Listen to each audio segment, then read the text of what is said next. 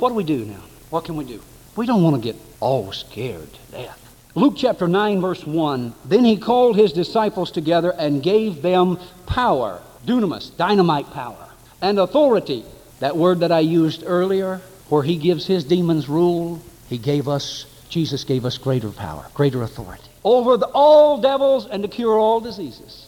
What are we going to do? First of all, we're going to recognize this that there are demon powers set in array over our area. The devil has placed them there. He has given them authority. They will not go away because we wish it to happen. They control our area, whether we like it or not. They're there and they're controlling. And I believe that in the coming months, you're going to see things happen, folks.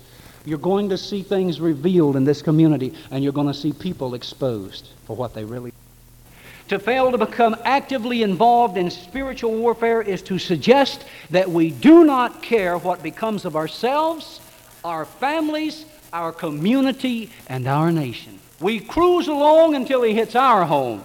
Most Christians have not become engaged in spiritual warfare mainly because they've never been taught the importance of it or how to do it. And so Satan is flaunting spiritism, occultism, false religions, as he never has in all of human history in our age today.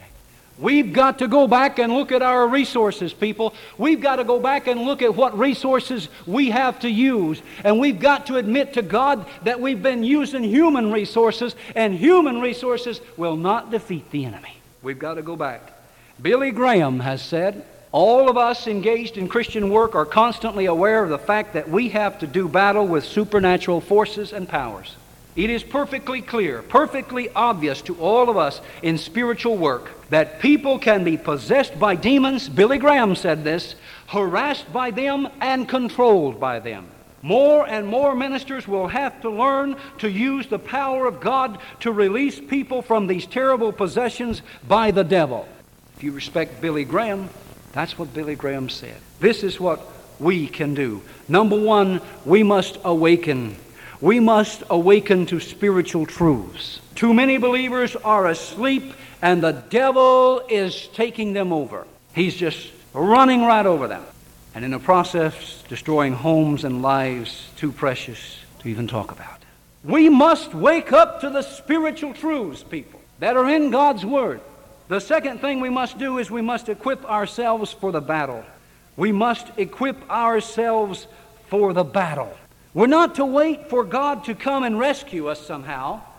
It's not a time to pray that God will provide power and authority. He's already done that. Spiritual warfare is not prayer, it is in addition to prayer. There is no point in petitioning God for something that we already have. There's no point in standing before God and saying, God, what are you going to do about this Satanism? Because God's going to look you square in the eye and say, I've already done all I'm going to do. What are you going to do? I did it all on Calvary. He's given us. He's given us all the responsibility and all the ability. He's given us all the power and all the authority. And he said to us, you take care of the problem. No wonder so many prayers have went unanswered. We need to stop storming the gates of heaven for what has already been provided and start using it. Amen?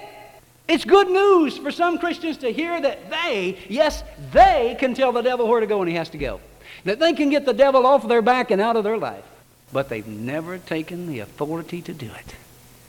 Spiritual warfare in behalf of another does not control the person that controls the force that's trying to control them.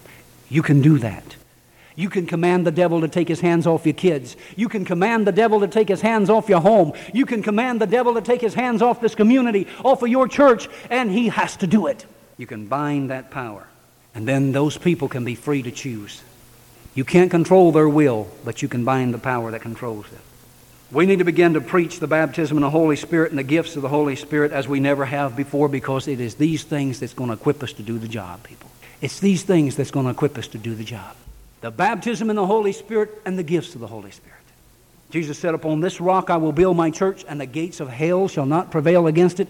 But I see another church in Greene County. I see a church that has all kinds of good programs, but I don't see the power of the Holy Ghost. And where there is no power of the Holy Ghost, as far as I'm concerned, there is no church. We must equip ourselves for the battle. It's a call to arms, people. It's a call to battle. Get ready to fight. Or get ready to get run over, one or the other. I'm not sure which. Have we trained believers in the following areas? Pulling down strongholds, 2 Corinthians chapter 10 verse 4. Have we trained believers in resisting the devil? James chapter 4 verse 7. Have we trained believers in wrestling against the principalities and powers? Ephesians chapter 6 verse 12. Have we taught believers to war a good warfare? 1 Timothy chapter 1 verse 8. Have we ever heard those scriptures? When was the last time you told the devil where to go?